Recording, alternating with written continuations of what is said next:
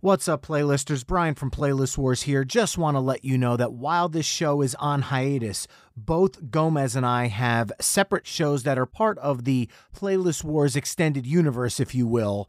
Gomez has the Sleevey G Show, which you can find at sleeveyGpodcasts.com, and I have a new show entitled My Weekly Mixtape, which you can find over at myweeklymixtape.com. Both shows are also available on all podcast platforms just by searching Sleevey G Show or My Weekly Mixtape. And Playlist Wars will be back soon. Thank you guys so much for your continued support of the show. Hey, this is John Laurie of Tantric, and you're listening to Playlist Wars. Let the battle begin.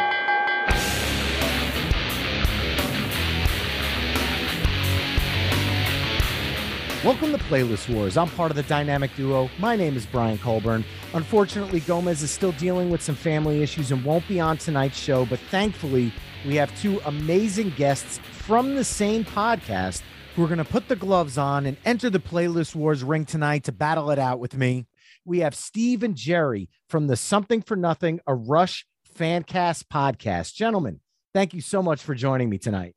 Thanks so much for having us, Brian. We're big fans of the show. Pleasure to be here. Yeah, I'm just glad to be invited anywhere, so this is great.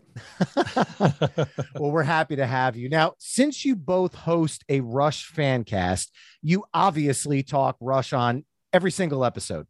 So I'm curious, and I'll start this with you, Steve. How difficult did you find it, being a massive Rush fan, to pare their catalog down to 10 songs tonight? It's virtually impossible. No matter what songs I chose, there were always 10 or 20 other songs that I wanted to add to the list. So I just had to suck it up and pick 10 that I thought worked and be sad about the rest. Gerry, same question to you. Well, I was a little easier for me because I had like a rubric in mind, just an idea of what I wanted the playlist to sound like. And it was basically just killer songs with great riffs that'll just melt your face off. These are the songs I listen to the most. So that's what I went with. It was relatively easy. Wow. So we got both sides of the spectrum here. Mine is kind of, I guess, in the middle a little bit, because out of the 167 studio songs in Rush's catalog, the playlisters chimed in with over 50 between our Twitter and our Patreon account. So almost a third of the songs. So even if the three of us each pick 10 different songs, we've somehow pissed off 20 of these people because their songs weren't mentioned. And then if you think about this, we have 10 songs to choose from. Rush has 19 albums. If you picked one song per album, you're still ignoring 9 albums, 9 of Rush fans' favorite albums, I should probably add here. So there is a little bit of, we're going to ask the listeners for a little bit of grace and understanding as we dive into this battle, because unfortunately, there's only so many places to fill. We've done on the podcast a bunch of different like top 10s or top 5s things. And regardless of what songs we choose, I get emails saying, how could you leave off blank? Doesn't matter what the subject is, what the list is, how many we put in the list. How could you leave off blank? And it's always their favorite song. So I'm sure the same thing's going to happen today. Yeah, I'm sure if you guys did a ranking of all 167 Rush songs, somebody would say, why was this song at number 4 and not number 3? Yep. Right. Because that's how the people that listen to Rush just love every song. Mm-hmm. You don't hear a lot of Rush fans saying, God, that era sucks. There's no one that really that I've spoken to that are like, I can't stand 80s Rush. But there's other bands where they have different eras where people really hone into. So tonight is going to be really tough because there's not a Rush album I don't like. So that's where the difficulty comes for me. So before we get down to business, if you'd like to support the show and you like what you're hearing, please consider becoming a Patreon member. It's quite easy. Just head over to patreon.com/playlistwars and select whatever tier works best for you.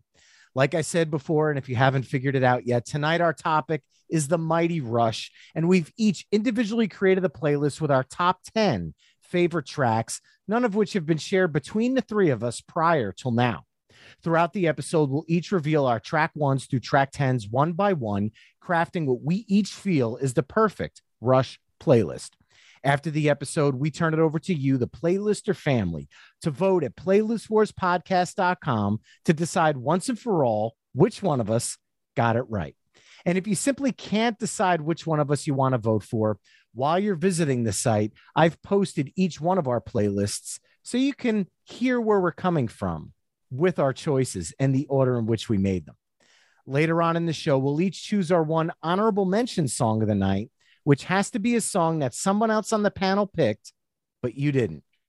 So, Steve, let's turn it over to you to hear what you're doing with your track one. Oh, boy. That's a terrible one, Brian. Is that how this is going to go? Is this how it's going to go? And I love to hear people cringe right before we get down to business. So every week, it's another dad pun going into track one. Well, track one for me, Brian, is going to cause a lot of angst for Rush fans, because Gerry and I have discussed this quite a few times. People get upset when you pick Tom Sawyer for a top 10 list or a playlist, but I've got to pick Tom Sawyer. Overplayed, perhaps, but it's arguably Rush's most popular song and probably Rush's greatest song from their greatest album, Moving Pictures. I had to lead off with this one. As a bass player, I love the bass line in the solo. Always was cool that I could play that when I could play bass. And Rush often led off their shows with this, so I'm going to lead off my playlist with this, Tom Sawyer. Gerry. Well, strangely enough, Steve, Tom Sawyer is not on my list. What? Wow. I know, it sounds like the kind of thing that I would put on the list, because I have said a few times on the podcast how much I love Tom Sawyer and how I don't think it's overplayed, even though it's played over and over.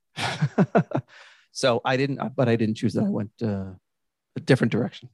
Wow. Well, we have something here on Playlist Wars we call bingo. And it's when all three people get the same song in the same spot. And tonight, Gerry, you have killed a bingo for Tom Sawyer, because that is my track one as well. From 1981's Moving Pictures, it reached number 44 on the Billboard US Hot 100. Astonishing to me that this song wasn't a top 40 hit, considering how ingrained this song is on classic rock radio. I'm shocked it didn't chart higher. VH1 ranked the song number 19 on their 100 Greatest Songs of Hard Rock. And in 2010, it was one of 5 Rush songs to be inducted into the Canadian Songwriters Hall of Fame, along with Limelight, The Spirit of Radio, Subdivisions, and Closer to the Heart.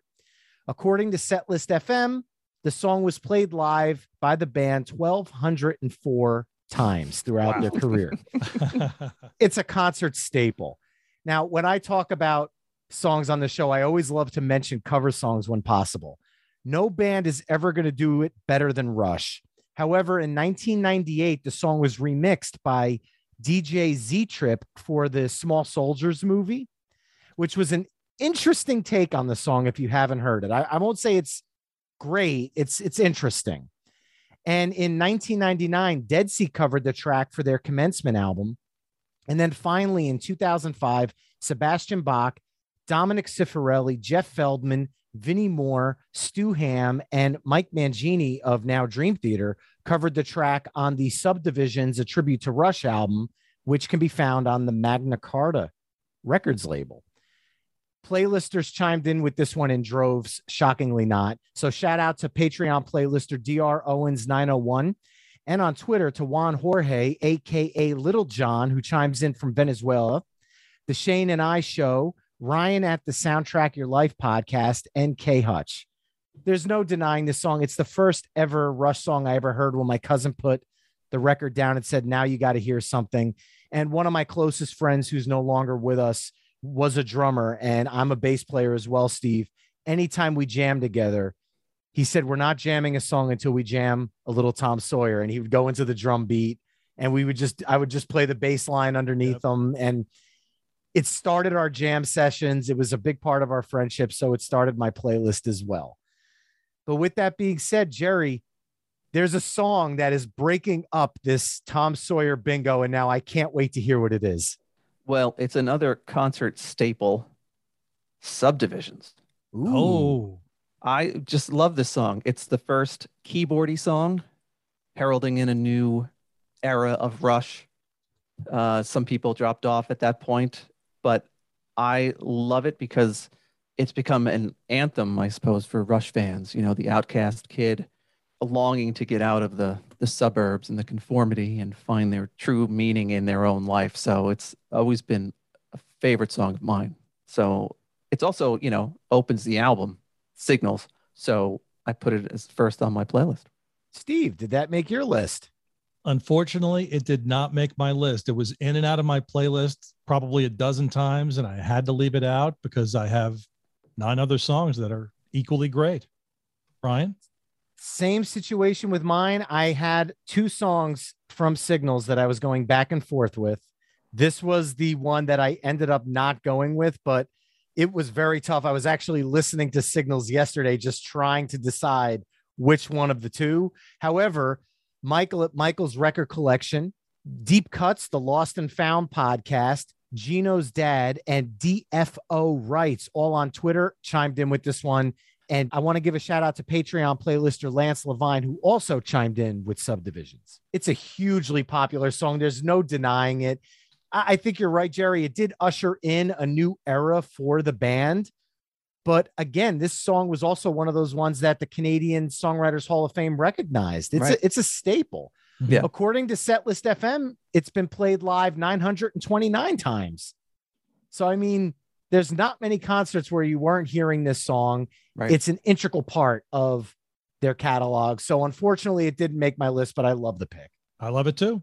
So, Steve, with that being said, we're back to you for track 2. All right, my track number 2 is from 1977's A Farewell to Kings, and it, of course, is Xanadu. No Rush playlist of mine, no top 10 of mine, no Rush anything of mine is complete without this song. It's Rush at their prog rock best. The 5-minute buildup with Neil's percussion and Alex's soaring guitars is just amazing. And you're just on an incredible journey to the lost Xanadu with Rush. And the first time I heard this song, I was blown away. And when I listened to it the other day preparing for this, I was still blown away. So that's why Xanadu is number 2 on my playlist. Gerry, did Xanadu make your list? It did. Yes. Coming in at number 5, Xanadu. And it was also in and out. But it's such a classic. Can I say classic again? Classic. Rush song. I never get tired of listening to Xanadu, ever. It comes on, I'll just listen to it. I'll put it on just on its own instead of listening to an album. Like, oh, I'm going to listen to a Rush song. I'll listen to Xanadu. It has so much Rush in it. You know what I mean? There's so much DNA of Rush in Xanadu. So that's why I chose it.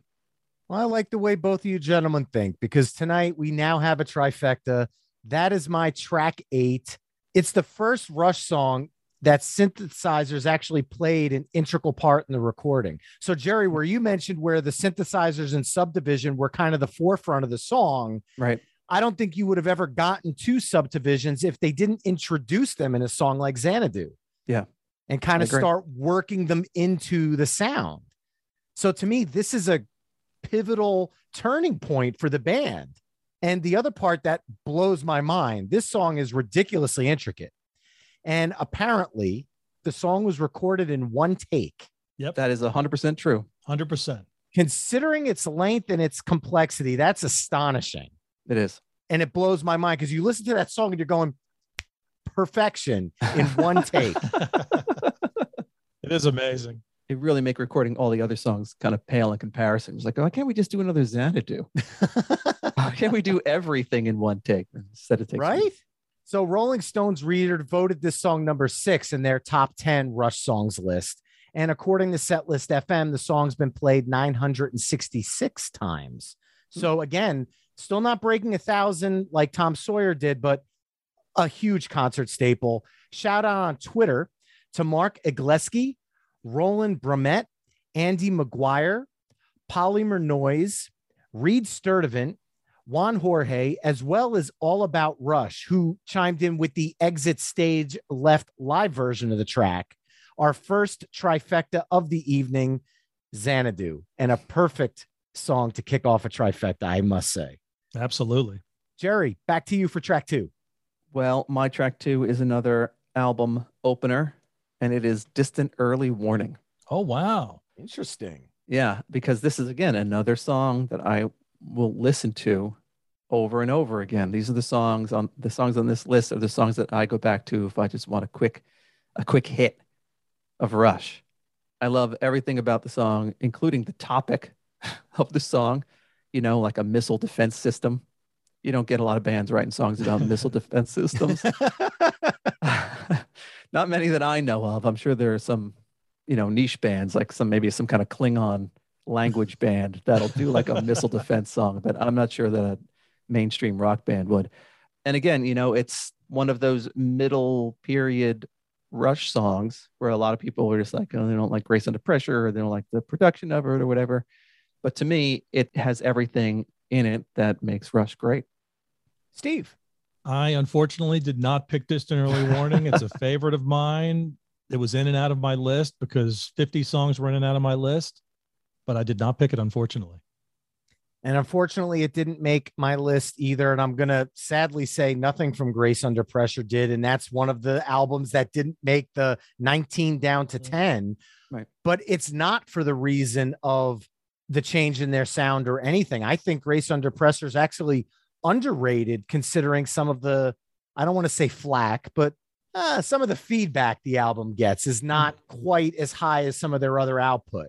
Right. And I don't feel it was such a left turn that people will be like, what are we listening to? But I guess when you compare it to a Fly By Night or a 2112, there is definitely a musical evolution happening. Yeah, I think a lot of Rush fans would say that when the guitars lost their muscle is when they kind of tuned out of Rush. Most came back like in the 90s and the 2000s when the overdriven guitars came back. But for me, a great song is a great song, and I don't care if it has slightly jangly guitars on it. It's got brilliant solos on the whole album, so I'm loving it. All right. Well, moving on to my track two now. Attention all planets of the Solar Federation. We have assumed control. I am going with the title track of 1976's 2112. And because it's one track on a CD, and just let's be honest here, I've never just listened to the overture and the Temple of Syrinx and stopped the song. To me, it's one song. It's one epic masterpiece. It deserves one spot on my playlist, clocking in at 20 minutes and 33 seconds long. It's the longest song in Rush's catalog. Doesn't feel it. Doesn't feel it at all. Nope. And according to Setlist.fm, the song was played live by the band 1,373 and 1,389 times live. That's for Overture and the Temple of Syrinx, respectively. So very high up there. As far as cover songs, I mentioned that Subdivision's a tribute to Rush album. Janie Lane of Warrant, Vinnie Moore, really? Stu Hamm, and Mike Mangini covered the track on that album. And it's not bad. And I know people go, come on, Warrant. It's not bad. Like, he's a fantastic singer. Unfortunately, everyone immediately is thinking Cherry Pie, including everybody listening right now, and not thinking of songs like Uncle Tom's Cabin, where he shows a little bit more of his vocal prowess. The guy could sing. And then another one I have to mention, especially timely right now because of the passing of Taylor Hawkins, the Dave Grohl and Taylor Hawkins cover of Overture that was featured on the 40th anniversary deluxe edition of 2112. It hits extra hard now because you think about the rendition they did before Rush was inducted into the Rock and Roll Hall of Fame when they were playing it together. I get goosebumps just thinking about it now, knowing that Taylor's no longer with us. Neil was one of his idols, and you could see that on that performance on the Grammy stage. Shout out on Twitter to Man Tools Media, Juan Jorge, and Morty the Mortician Stein, who also chimed in with my track 2, 2112. Steve, did that make your list? It sure did. 2112 is track 4 on my playlist. I just realized my playlist is really long. This is the song that crystallized Rush in my brain as the greatest band I'd ever heard in my life. When I became a Rush fan, I went out like you did, Gerry, and I'm sure you did, Brian, and got every Rush album. And when I bought this one, that song just blew me out of the water. I couldn't believe what I was hearing. Overture and Temples are so heavy. Discovery and Oracle, they're so beautiful. The acoustic guitar is amazing. And the story Neil wrote is just outstanding. And he wrote that story at age 24. Just think about that. 24 years old when he wrote 2112. It's crazy. An amazing song, my track 4. And I hope Gerry picked it for his list. I hope. I do not have 2112 on my list. I had a feeling that someone was going to pick 2112, so I didn't pick 2112. I wanted, you know, if people are going to be voting on our lists, I wanted a lot of variation, at least from my list to other lists, at least. And I was assuming a 2112 would make someone else's list. Well, so far, you're hitting that right on the money, Gerry, because Steve and I have 3 songs already on our list, and they're exactly the same, just in different places. So in that regard, kudos for the other picks. Now, that could play either very well or very poorly, right, depending on what Rush fan is listening. So I love it. I love the variation. But, you know, Steve and I went to see Rush be inducted into the Rock and Roll Hall of Fame. So we got to see Taylor and Dave play that overture. And it was as fantastic live as you can imagine. Wow. I couldn't even imagine being there in person. That must have just been so surreal. One of the best things we ever did, for sure. Fantastic. So, Steve, with that being said, we are back to you now for your track 3. So for track 3, I decided to go with a song that evokes the incredible memories of seeing Rush live. And this is a song that I always went bananas when Rush played live, and it is Natural Science. This song is from Permanent Waves, another nice long song, and a song about, of all things, Gerry, you were talking about Distant Early Warning. This one's about a tidal pool of microorganisms that's its own galaxy, right? According to Neil. Another prog rock masterpiece. It's beautiful in parts. It's super heavy in parts. Alex's solo is epic. It has it all, really. And it's my track 3. Gerry. Well, Natural Science is my number 10 song. Wow. I wanted to close out my playlist with Natural Science because it begins acoustically, kind of lulls you into a false sense of security. It's got the lapping waves, but then becomes the craziest Rush song next to Cygnus X1. Just the craziest song in the world, like Steve said, about tidal pool, about evolution in the tidal pool. These little creatures, you know, become ad men. It's the strangest song in the world. It is such a bizarre song. Oh, now I get to feel the guilt. Oh, no. I will be representing Permanent Waves tonight, but I picked a different song other than Natural Science. And this is where it hurts, because it's like, oh, God, I get the trifecta chopping axe. The song was played 450 times only, not played as much, a third of Tom Sawyer, which is surprising to me because of the popularity of this song. Obviously, you both picked it for a very good reason. And this is definitely one that people gravitate to. Tom E., as well as Sam Pilling, chimed in with this one on Twitter. And there's absolutely no denying it. And unfortunately did not make my list. Boo. Well, I mean, it's a long song, so it's hard to fit in so many long songs into a concert. So, I mean, I'm surprised it wasn't played more, but I remember when they played it, it was one of the best moments of the show. Yeah. Yeah. All right, Gerry, we're going right back to you now for your track 3. My track 3 is another very popular song in my household anyway, Limelight. Oh, all right. Got to represent Moving Pictures with something. Limelight is such an interesting song because we get a glimpse into how Neil thinks about being in a rock band and how he thinks about his own privacy, about the gilded cage in which he lives in, and I guess in which all of us lived in some respect. But it also contains my favorite Alex Lifeson solo, one of the best solos ever recorded, in my humble opinion. So it had to come somewhere on my list, and I chose number three because I think it sounded pretty cool right after Distant Early Warning, really is why I did it. So when I was doing my playlist, I actually thought about putting every song from Moving Pictures on the playlist. And I think if I had done that, I might have won this going away. Right. But I decided not to do that. And unfortunately, as much as I love Limelight, it did not make my playlist. Apologies to all Limelight fans and Gerry. And me. Because this is the one time I'm going back to an album in Rush's catalog a second time. I wanted to originally go with 10 different songs from 10 different albums. And when I played my playlist all the way through, I'm like, I can't do it without Limelight. I just can't. And it doesn't have the same story as Tom Sawyer did for me with my buddy. So I couldn't not have Tom Sawyer. It reached number 55 on the Billboard US Hot 100, as well as number 4 on the US mainstream rock chart. So again, not a top 40 hit. Brad at Pop Culture Yearbook said, there's no way I can go through this episode without mentioning this part.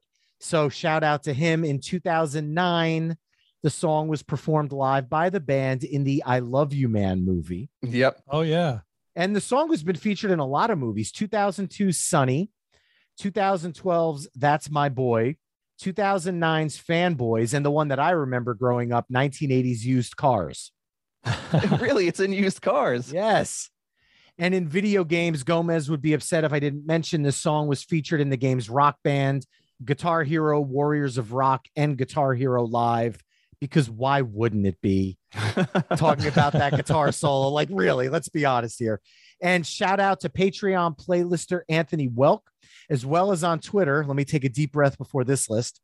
To Ryan at the Soundtrack Your Life podcast, Posse Vitrala, Dave at the Beer in Front podcast, The Shane and I Show, Rotator 74, Michael and Matthew at the Pedestrian at Best podcast, Tracy Swain, Glenn Gallucci, It's Steve, Mark Eastwood, Lost Losers podcast, Jason Skull, and Michael Hampton, who all chimed in with my track 7, Limelight.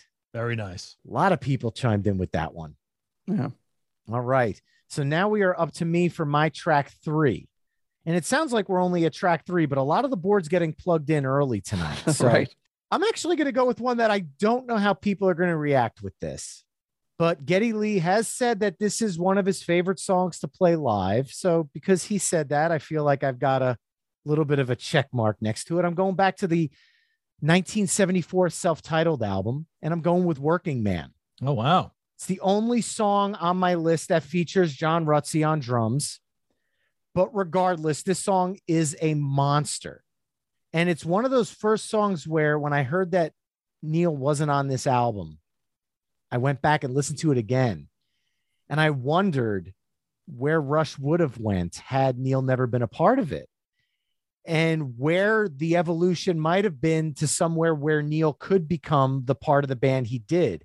And I feel like this was the song on the self-titled album where I heard where the evolution was going with the band. It's not quite prog, but I feel like some of the elements were starting to kind of form in this song. So according to Setlist.fm, the song has been played live 905 times. So it obviously has stayed a part of their live sets throughout the years. And the guitar solo appeared in Guitar World Magazine's 100 Greatest Guitar Solos list. Cover songs in 2012, Danielle Armstrong covered the song for the opening credits of Transporter, the series.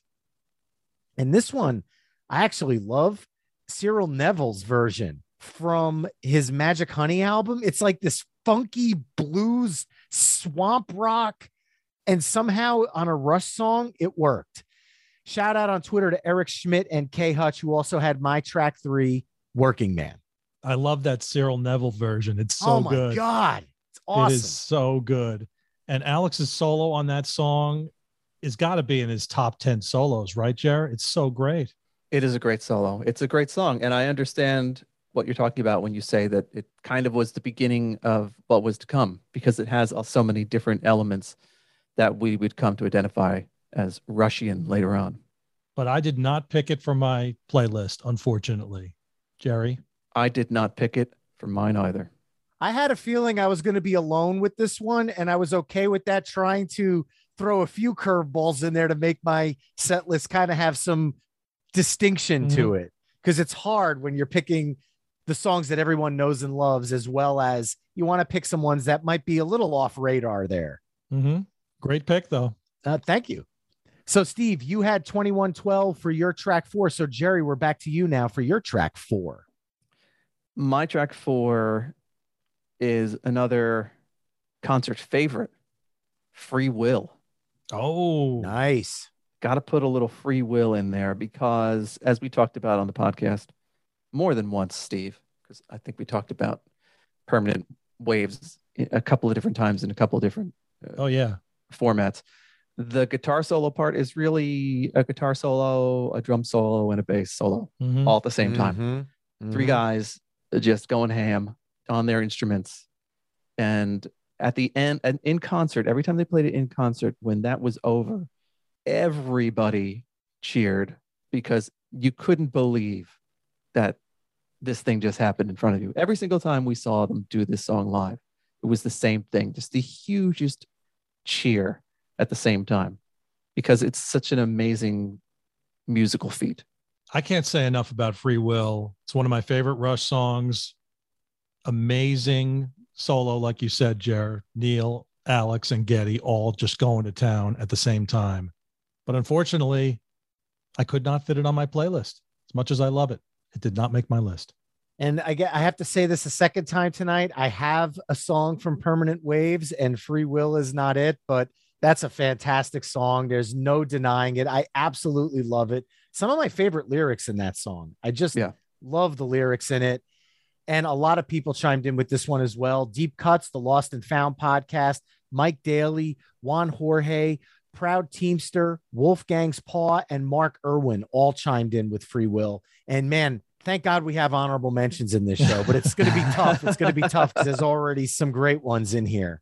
So with that being said, we're moving on to my track 4. I did one dad joke at the beginning. I hope you guys will humor me for one more. And I hope none of you criticize me for this pick. From 1993's Counterparts, I'm going with Animate. Oh, wow. Nice pick. I love, love, love this song. I feel like this was the song that really brought them out of the 80s sounding era and really into the 90s era, because there's still a little bit of the synth sound, but this one you're starting to hear the guitars turning back up and you're starting to feel a little bit more of that 90s feel. And I feel like this song could have been actively played on 90s radio against a lot of the other 90s rock music that was out. This was pre-Hootie and the Blowfish. This was still in the grunge era, but I feel like this song has elements of it. I love the lyrics. I love the repetition of just the "I's me" throughout all the different uses of the word. Reached number 35 on the Billboard mainstream rock charts. And this was the most shocking part.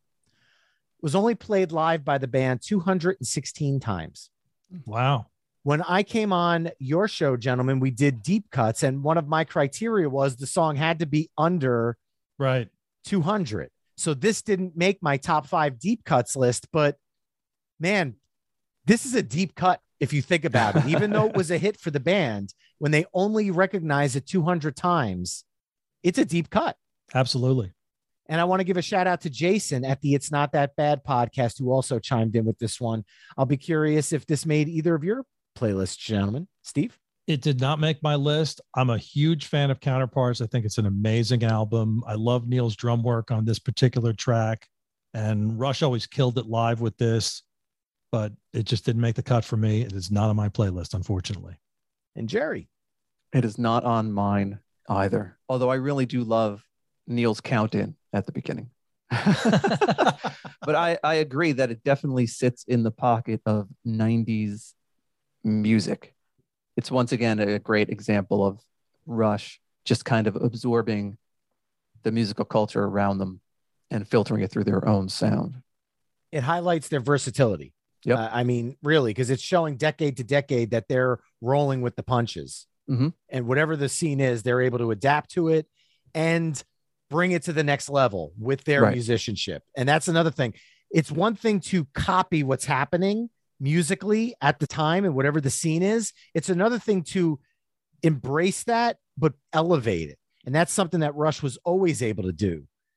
Because if you think about the 80s Rush sound, and people say, oh, it sounds like very 80s. Compare what's happening musically in a song like Subdivisions versus one of your other new wave 80s hits. Mm-hmm. The complexity is just night and day difference, even from a band that I love, like the Cars. If you think about a Cars album from that era, mm-hmm. the complexity is night and day, but they still played together on rock radio at the time. That has a lot to do with what kind of voice a band has found for itself. Rush has a singular voice. They are themselves. So, like I said, anything that they are exposed to is going to be filtered through that point of view and come out like themselves. Exactly. Well, moving on to track 5, Gerry, you already had Xanadu as your track 5. Mm-hmm. Steve, what do you have up?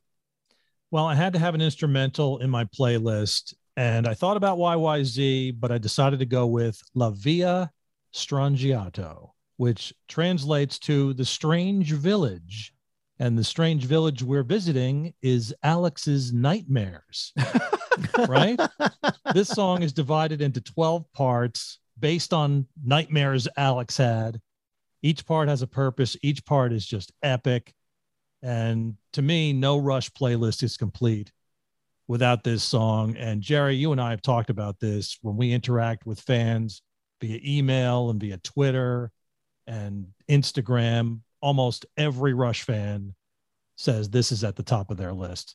So it's got to be in my playlist. Well, it is not in my playlist, although it was until, I don't know, 10 minutes before we started recording. I just at the last minute decided to change it.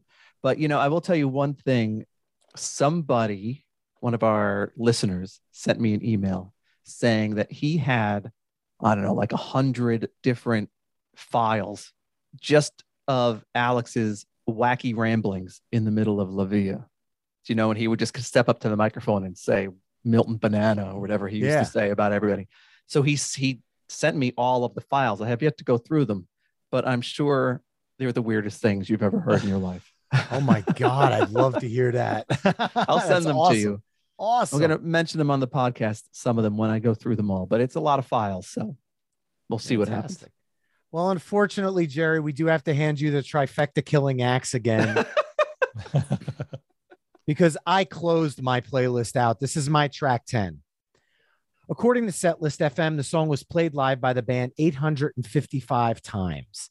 Apparently, it's one of the few songs in the band's catalog in which Neil is credited with writing some of the music. He's normally only credited with lyrics, which surprises me. And this song is very special to me because my buddy who passed, this was his favorite song. Anytime we were in the car together, he's like, you know what I'm putting on? I'm putting it on. And he would put this on. And every time it got to the monster segment, he would turn to me and be like, dude, I know I've said this a million times, but how cool is it that they ripped off the Looney Tunes and not ripped off, but borrowed from the 1936 song Powerhouse by Raymond Scott, which was used in a lot of the Looney Tunes episodes, right? And made it Rush because he was a huge Looney Tunes fan. So he would literally say, dude, Looney Tunes and Rush in one. This is like my peanut butter and jelly sandwich of songs, man. This is everything. And apparently, per joke, that they spent more time working on this song than the entire Fly By Night album, which I thought was... Shout out on Twitter to Chuck B63, as well as one more time to Juan Jorge, a.k.a. Little John from Venezuela. He and I were lockstep tonight. We had 5 of the same songs on our lists when he chimed in, so I thought that was very cool. My track 10, obviously, La Villa Strangiato. There you go. So now we're back to me again. My playlist is getting just decimated between the picks. So back to my track 5. And here's where I'm going to go back to Signals. I did say that I didn't have Subdivisions and I was going back and forth between 2 songs. And this is the one I ended up choosing overall. Reached number 19 on the Billboard mainstream rock chart. And Prog Magazine in 2016 called it the 7th best Rush song from the 1980s, as well as Classic Rock Magazine readers ranking this the band's 24th best overall song, The Analog Kid. According to Setlist.fm, again, it's a deep cut. It's only been played 272 times, which is pretty damn low compared to a lot of the songs on my list. And I have to wonder why, because this riff is pure fire. This riff is ridiculous. And you think about the synth that's happening underneath it. And Alex's wherewithal to take this guitar riff and kind of sandwich it together. It doesn't sound like it should work. And oh man, does it work? It works great. And I between that and Subdivisions, what a 1-2 punch to start an album. Shout out on Twitter to Scott MDH, Juan Jorge again, Michael Shute, Brad Davis, and Sam, who all chimed in with my track 5, The Analog Kid. Well, that's my track 6. All I have to agree with you 1,000%, Brian. There's so many great choices on Signals. You've got Subdivisions, you've got New World Man, you've got Losing It. But to me, the song I always gravitate to is The Analog Kid. Like you said, it's a killer, killer guitar riff. Geddy's bass line is awesome. The drum parts are crazy. Alex's solo is amazing. And the chorus is so dreamy and it fits the lyrics so perfectly. The boy dreaming and that dreamy section and Neil stealing the sticks line and turning it around. Too many hands on my time. It's awesome. Gerry, do we have a trifecta or are you getting a third trifecta chopping axe? Yeah, I'm trifecta blocking again. I do not have Analog Kid. Oh, bummer. Although I agree with everything that has been said about it, because there is, you know, during the guitar solo, there aren't any keyboards being played. That's what I like about it too, is that on a keyboard heavy album, they forego the keyboards so you can just hone in on the band members individually. Again, just killing it while Alex is doing the things that Alex does when he solos. Yeah.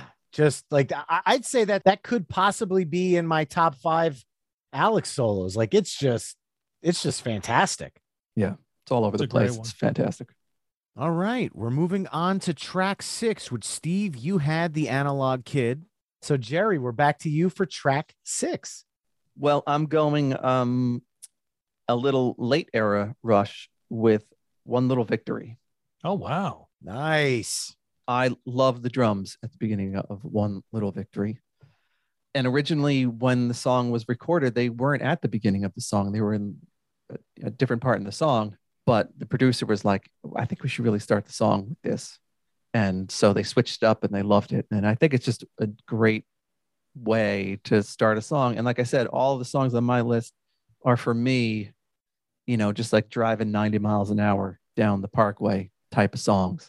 And this is definitely one of those songs when the drums kick in, you just want to put the pedal to the metal. Steve. I love One Little Victory. The double bass at the beginning is amazing. When we saw it live, feeling that fire in your face was amazing. But unfortunately, not only is this not on my list, but there are no songs from Vapor Trails on my list, which pains me to say, but it's not on my list. Well, I needed to put a song from Vapor Trails on my list because before we started the podcast, it was really at the bottom of my favorite albums. But after I listened to it with fresh ears, after, I don't know, like a decade, it jumped up in my estimation. So I had to put a song from Vapor Trails on it. I love the one you picked. It's my favorite song on Vapor Trails. Unfortunately, it did not make my list. However, Patreon playlister Anthony Welk did chime in with that one, so shout out to him. Live, it was only played 259 times. Obviously, it was post-2000, so there was less time to do it in. So obviously, just by proxy, the number is going to get less. But I feel like that was a fantastic representation of that album. Now, Gerry, I have to ask, the version you're picking, are you going with the original mix or the remixed version from the 2010s? I'm going with the remix version because that's the one I listened to when I found out I liked it.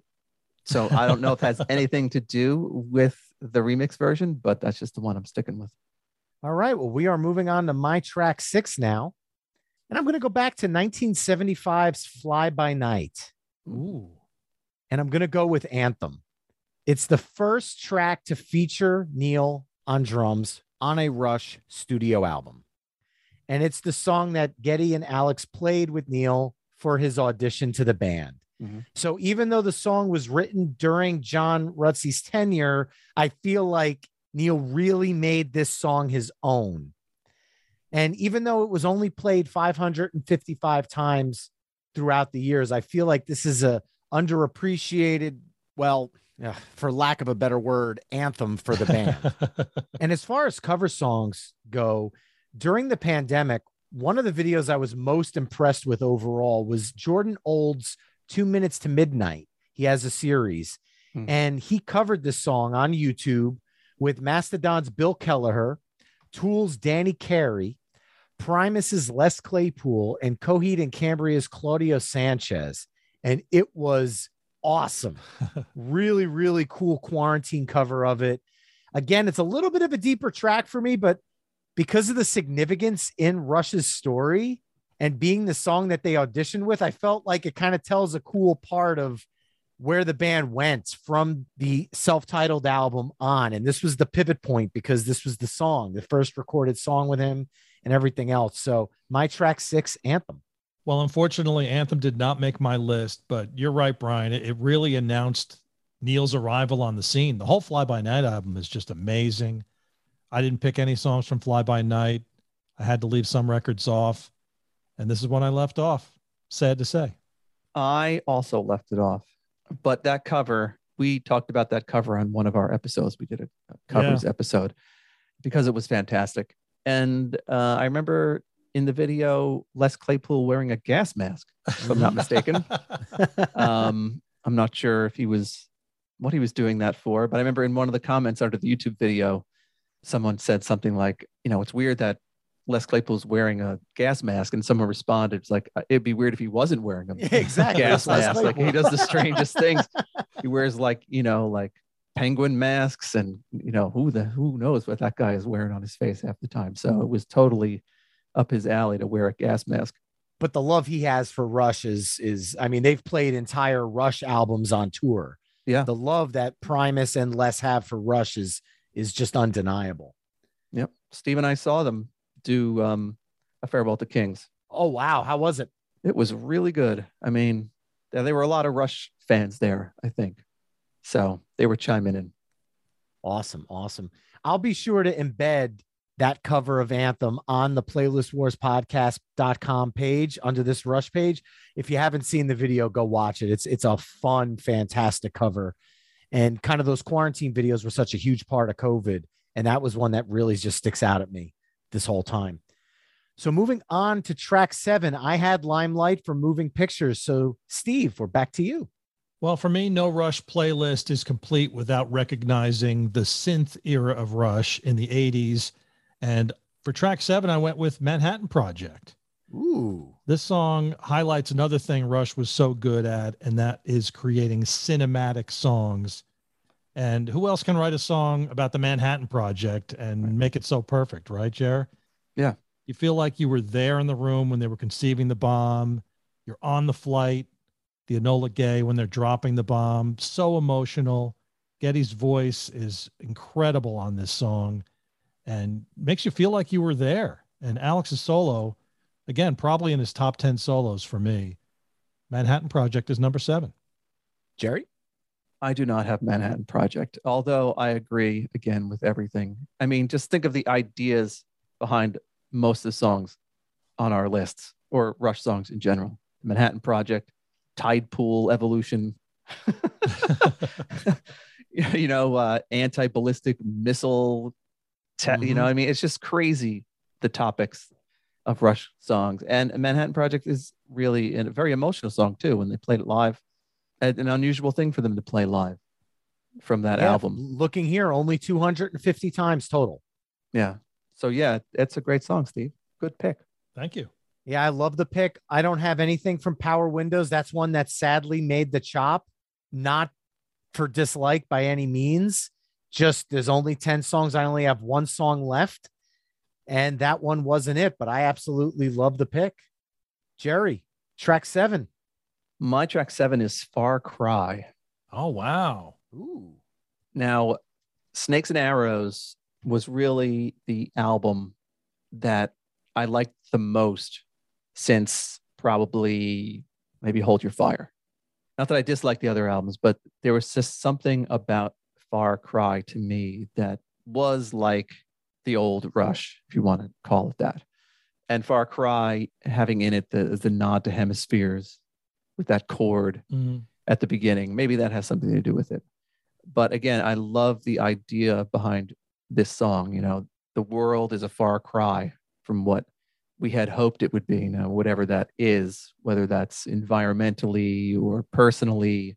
But if you look back on your life and you try to think about the things that you thought your life was going to be like and realize that your life is a far cry from what you thought it was going to be, I just think that's an excellent foundation for a great song.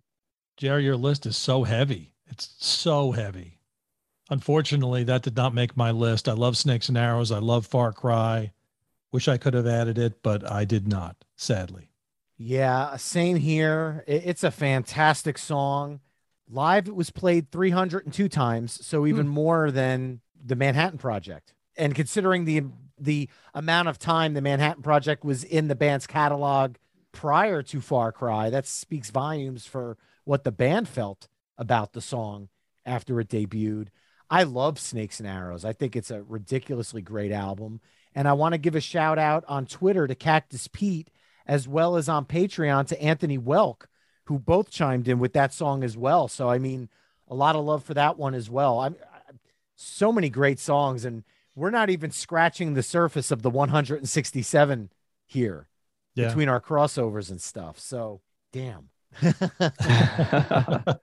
Moving on to track 8, my pick was Xanadu. Steve, we're back to you. Well, I had to go back to Moving Pictures at least one more time, and I went with Red Barchetta.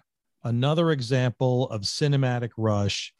You are on this car ride with Getty, Alex, and Neil, and it is epic. Alex's solo is perfect, as usual.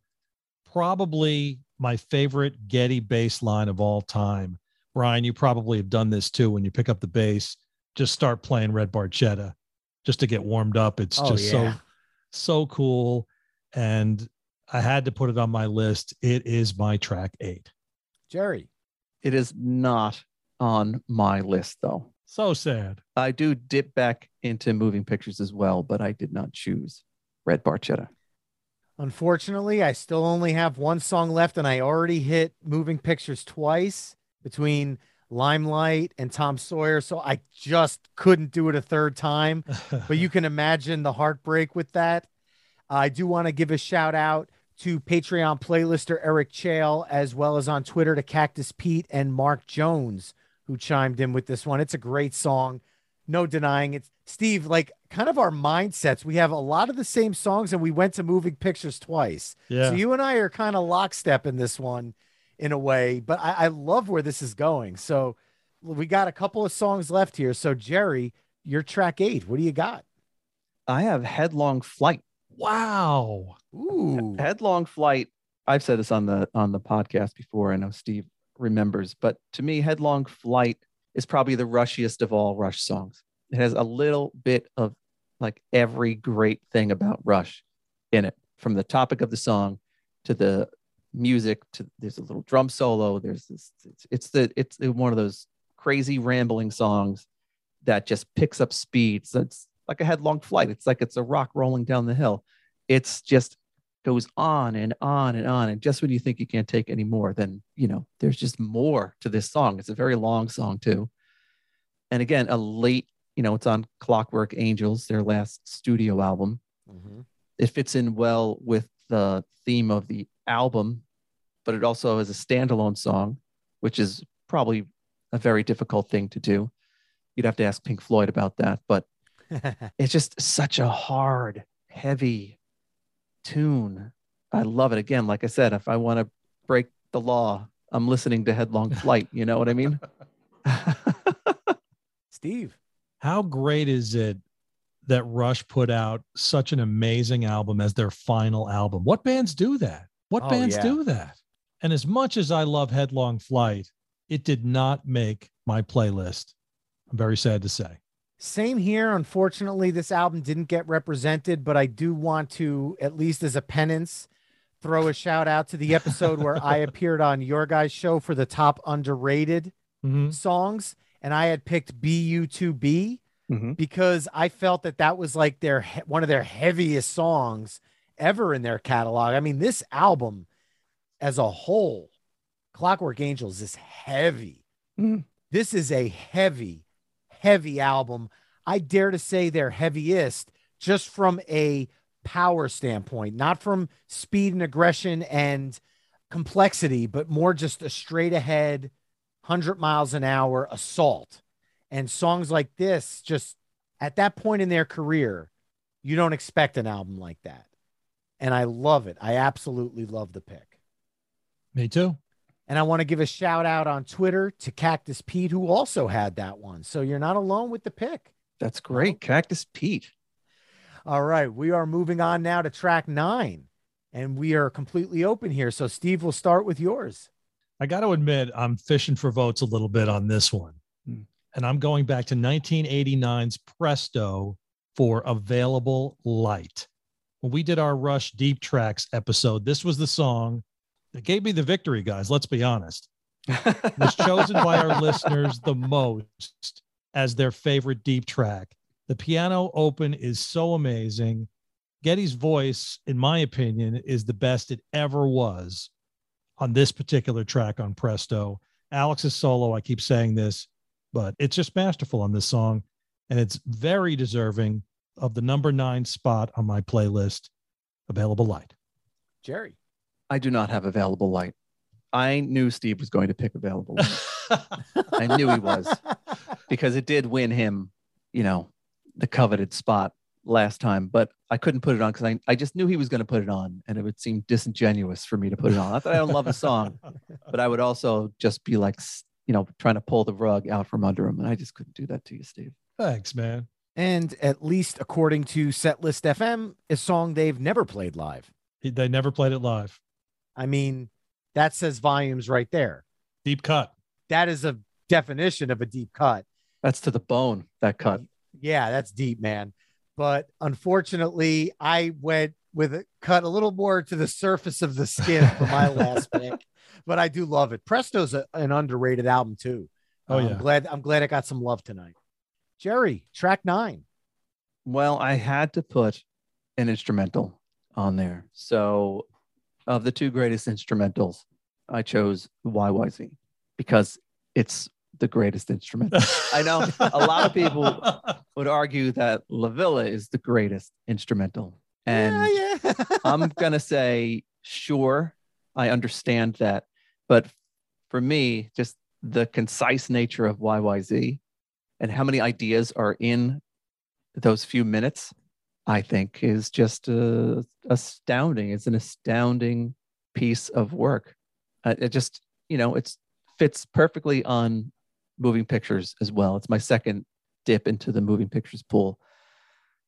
And it was always one of my favorite things to see them play live. As soon as Neil's hitting the ding, ding, ding, ding, ding, ding, the place just goes crazy. I mean, you don't have to do much to excite Rush fans in a Rush concert, but to hear that little ding, ding, ding, and then everybody just explodes. It was always one of my favorite parts of being at a show.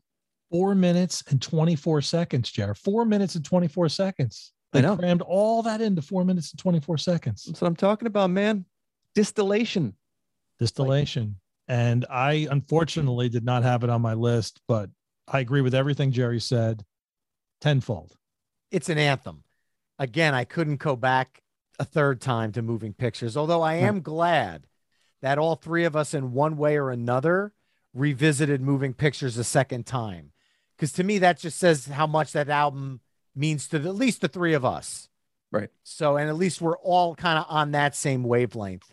Unfortunately, did not make my list. However, Patreon playlister Anthony Welk, as well as on Twitter, Dave at the Beer in Front podcast, as well as the Shane and I show, all chimed in with YYZ. Completely undeniable.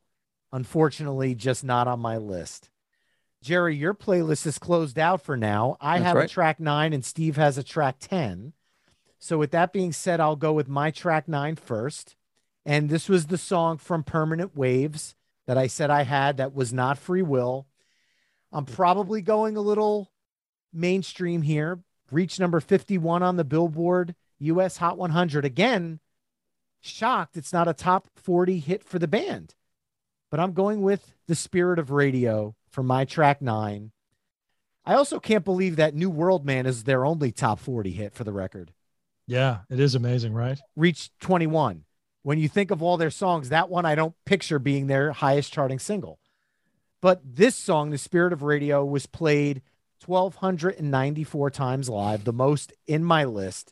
So I know I'm going very mainstream with this. However, no matter how many times I hear it and the riff kicks in, I never, ever get sick of it. It never gets old. In 2005, on that Subdivisions, a tribute to Rush album I've mentioned several times tonight, Kip Winger, Jeff Stinko, Vinnie Moore, Stu Hamm, and Mike Mangini covered it. Pretty cool version. None of them rival Rush's, but if you ever stumble across the tribute album in a CD store or you want to look it up online, there is a version available on Bandcamp to check out.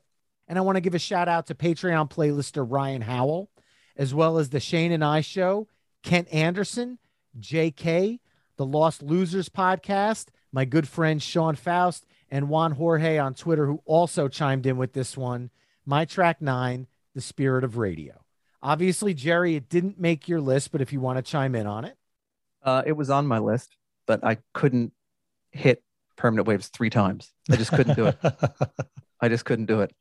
Because then it would have been the Permanent Waves Moving Pictures show. You know what I mean? Right, right. And I couldn't, when I was putting the playlist together and listening to it, song back to back, it's such an opening album song to me that it just sounded weird to me to be any other place than the first on the list. And I already had Subdivisions, which again is such a great song to kick off an album, first on my list. So it just had to go. It had to go. Yeah, for mine, you see, the way I did it was track 8 was Xanadu. So that was closing the set. And then my encore was Spirit of Radio into La Villa. So I felt like that was my excuse. Like, hey, you do a 2-song encore, right? Everyone does a 2-song. So that was where I went with that logic. Steve, you only have 1 song left. So I'll ask, this is a double question. Is The Spirit of Radio your track 10? And if it isn't, what is your track 10? The Spirit of Radio is not my track 10. Like Gerry, I was between Tom Sawyer and The Spirit of Radio as my first song on my playlist. I felt like one of those should have been the first song. So I went with Tom Sawyer, unfortunately left off The Spirit of Radio. And for my track 10, I decided to go to Clockwork Angels because, as I mentioned before, just amazing that Rush is able to put out such a masterpiece as their final album. And I had to pick a song from it. And the perfect ending to this final album, the perfect ending to Rush's career, and the perfect ending to the winning Playlist Wars Rush playlist is The Garden. What do you guys think? I love the pick. Yeah, it's obviously not on my list. As you said, my list is done. As much as these playlists are fan service playlist, Steve's going for the fan service with both Available Light and The Garden back to back. Isn't the idea to win this contest? Isn't that what this is? It totally is, Steve. I don't begrudge you for doing it.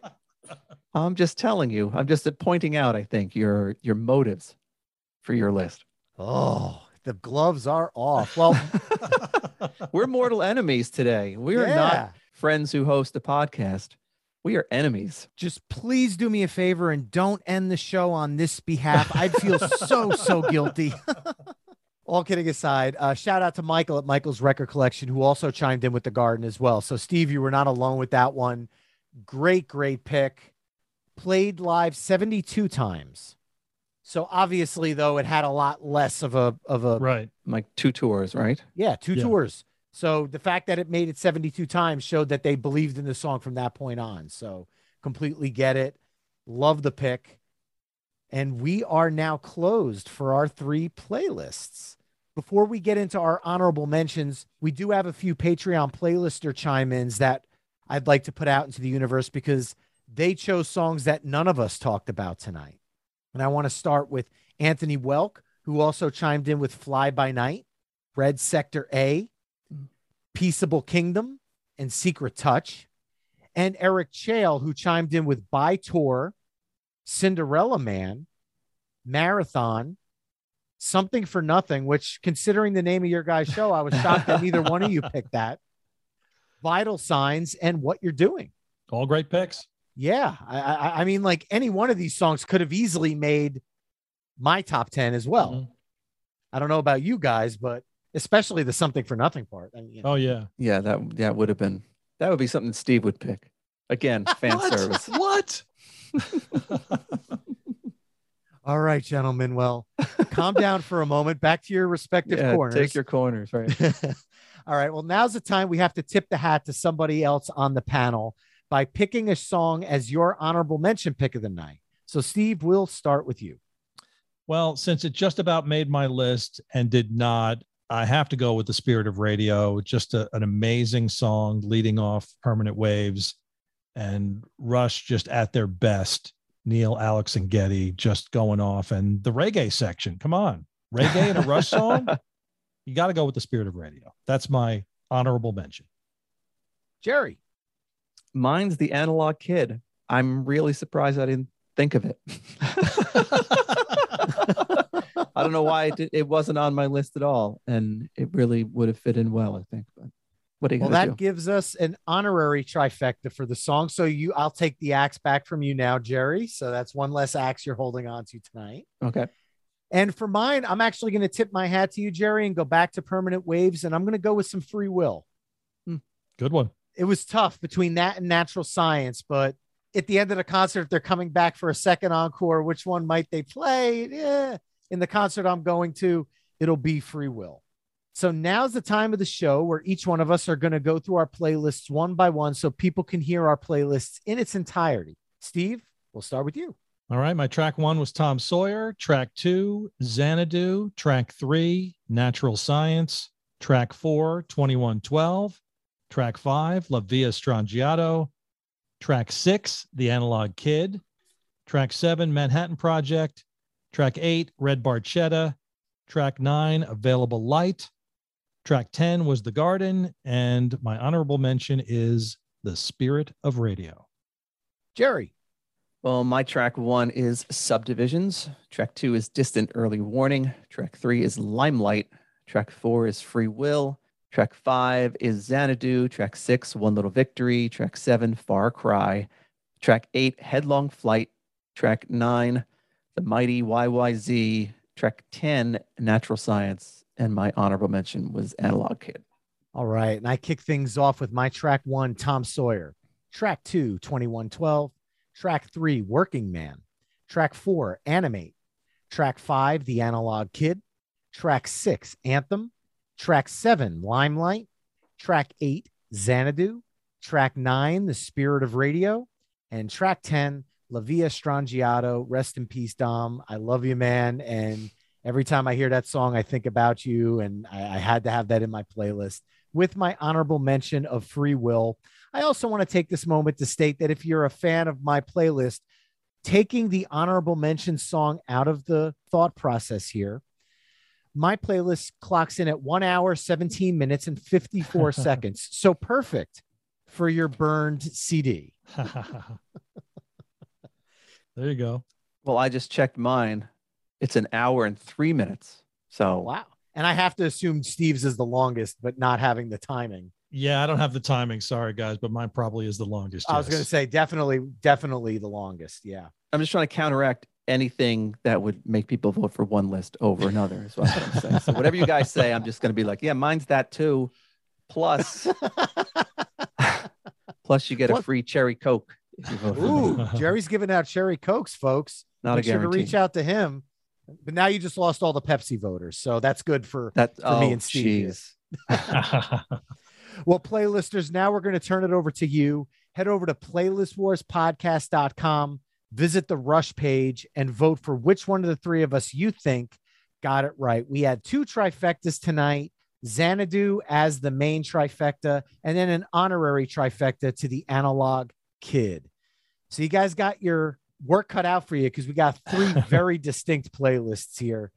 Steve, Gerry, this has been an absolute pleasure. Why don't you tell people a little bit more about Something for Nothing, where they can find you guys to listen to Rush every week, as well as where they can connect with you on social media? Well, it's Something for Nothing, a Rush fan cast. We talk about Rush albums. We interview people that are connected with Rush. We talk about Rush once a week. The episodes come out every Monday, and you can follow us on every podcast app. We are out there. And if you want to follow us on social media, I am on Twitter at Rush Fancast. Gerry is on Instagram at The Rushcast.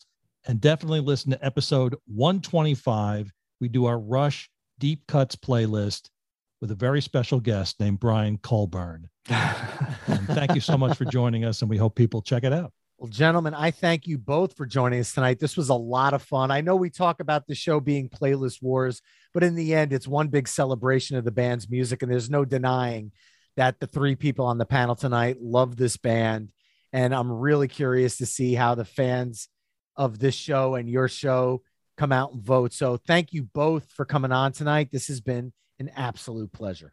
Thanks so much, Brian. It was a pleasure for us to be here, and we love your podcast, and we're listening. Yeah, ditto. Well, playlisteners, of course, thank you all for listening. Remember, vote for your favorite playlists and check out past episodes anytime at playlistwarspodcast.com. If you'd like to support the show, head over to patreon.com/playlistwars and select whatever tier works best for you. And stay tuned till next week, because a new battle is taking place right here on Playlist Wars. Good night, everybody.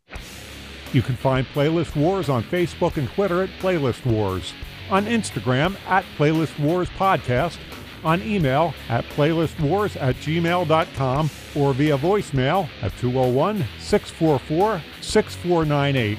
That's 201-644-6498. If you listen on Apple Podcasts, be sure to leave a 5-star review, and be sure to tell a friend or multiple friends about the show.